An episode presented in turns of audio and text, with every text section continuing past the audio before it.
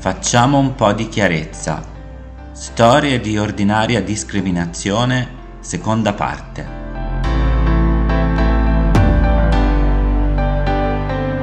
Esaminiamo oggi la tipologia di protezione che l'Unione Europea ha deciso di concedere ai profughi provenienti dall'Ucraina. Per la prima volta gli Stati membri dell'Unione Europea hanno trovato un accordo sui temi dell'immigrazione in tempi rapidi ma è un accordo molto limitato, in quanto prevede la concessione obbligatoria ai soli ucraini di una protezione temporanea di un anno, rinnovabile fino a tre, con la possibilità di andare a scuola, lavorare, ottenere assistenza economica sociale e cure mediche. Il medesimo provvedimento vale per i cittadini di paesi terzi o apolidi possessori di un permesso di soggiorno di lungo periodo in Ucraina. Ma in questo caso è concessa un'ampia discrezionalità ai singoli paesi e una ancora più ampia è concessa nei confronti di chi era in possesso di un permesso di soggiorno breve, come ad esempio gli studenti. In pratica, nei confronti dei non ucraini, la discrezionalità degli Stati membri prevale sul tipo di protezione da concedere, lasciando di fatto ai singoli Stati anche la possibilità di non offrire nessuna forma di protezione. Durante la discussione, i paesi del blocco di Visegrad e l'Austria avevano chiesto l'esclusione di tutti i migranti, anche di quelli da tempo legalmente presenti in Ucraina, dall'accoglienza. Il testo finale è quindi frutto di un compromesso, in quanto gli Stati membri potranno decidere se concedere ai migranti in fuga dall'Ucraina la protezione temporanea o incanalarli in altre procedure, come quella dell'asilo, secondo le normative nazionali. Ma come sappiamo, le richieste di asilo possono essere respinte e le persone espulse. Tutta questa vicenda ci insegna che vige nei paesi europei una sorta di compassione selettiva nell'apertura delle frontiere come ad esempio viene sottolineato su Balkan Insight. La Polonia si è sempre fermamente opposta a una politica dell'Unione Europea delle porte aperte ai richiedenti asilo e ai migranti. Oggi però è diventato evidente che se c'è una volontà, c'è un modo per poterlo fare.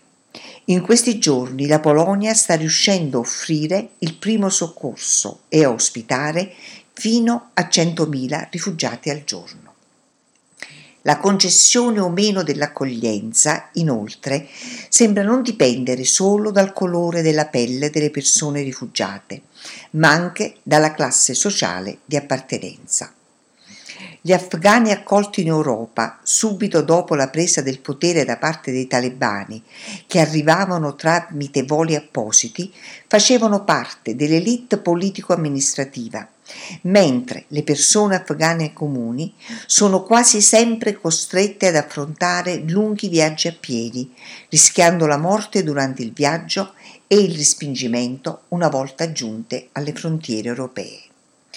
L'emergenza umanitaria in Ucraina ha comunque dimostrato che, se vuole, l'Europa è in grado di accogliere e di assistere milioni di persone.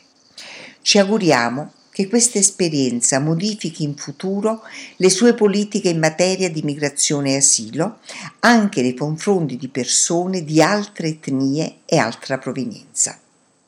Mentre sogniamo e auspichiamo questo cambio di rotta, leggiamo però nel frattempo che Oxfam ha fortemente criticato la decisione del governo italiano di affrontare l'emergenza migratoria provocata dal conflitto tra Russia ed Ucraina, utilizzando ben 110 milioni di euro già destinati alla cooperazione internazionale e alla gestione di varie crisi umanitarie nel mondo. Ma come si fa ad operare una scelta tra le donne e i bambini ucraini in fuga dalla guerra e le donne, gli uomini e i bambini che in Somalia o Yemen soffrono la fame e gli effetti tragici della guerra? È assolutamente deprecabile, sottolinea l'associazione umanitaria, che i paesi donatori spendano dentro i confini nazionali il loro budget per l'aiuto allo sviluppo.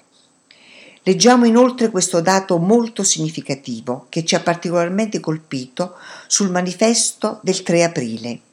Nei primi 37 giorni dell'invasione dell'Ucraina ordinata da Putin, in Italia sono arrivati 80.622 profughi più o meno quanti ne hanno catturato i libici nei cinque anni di memorandum tra Tripoli e Roma.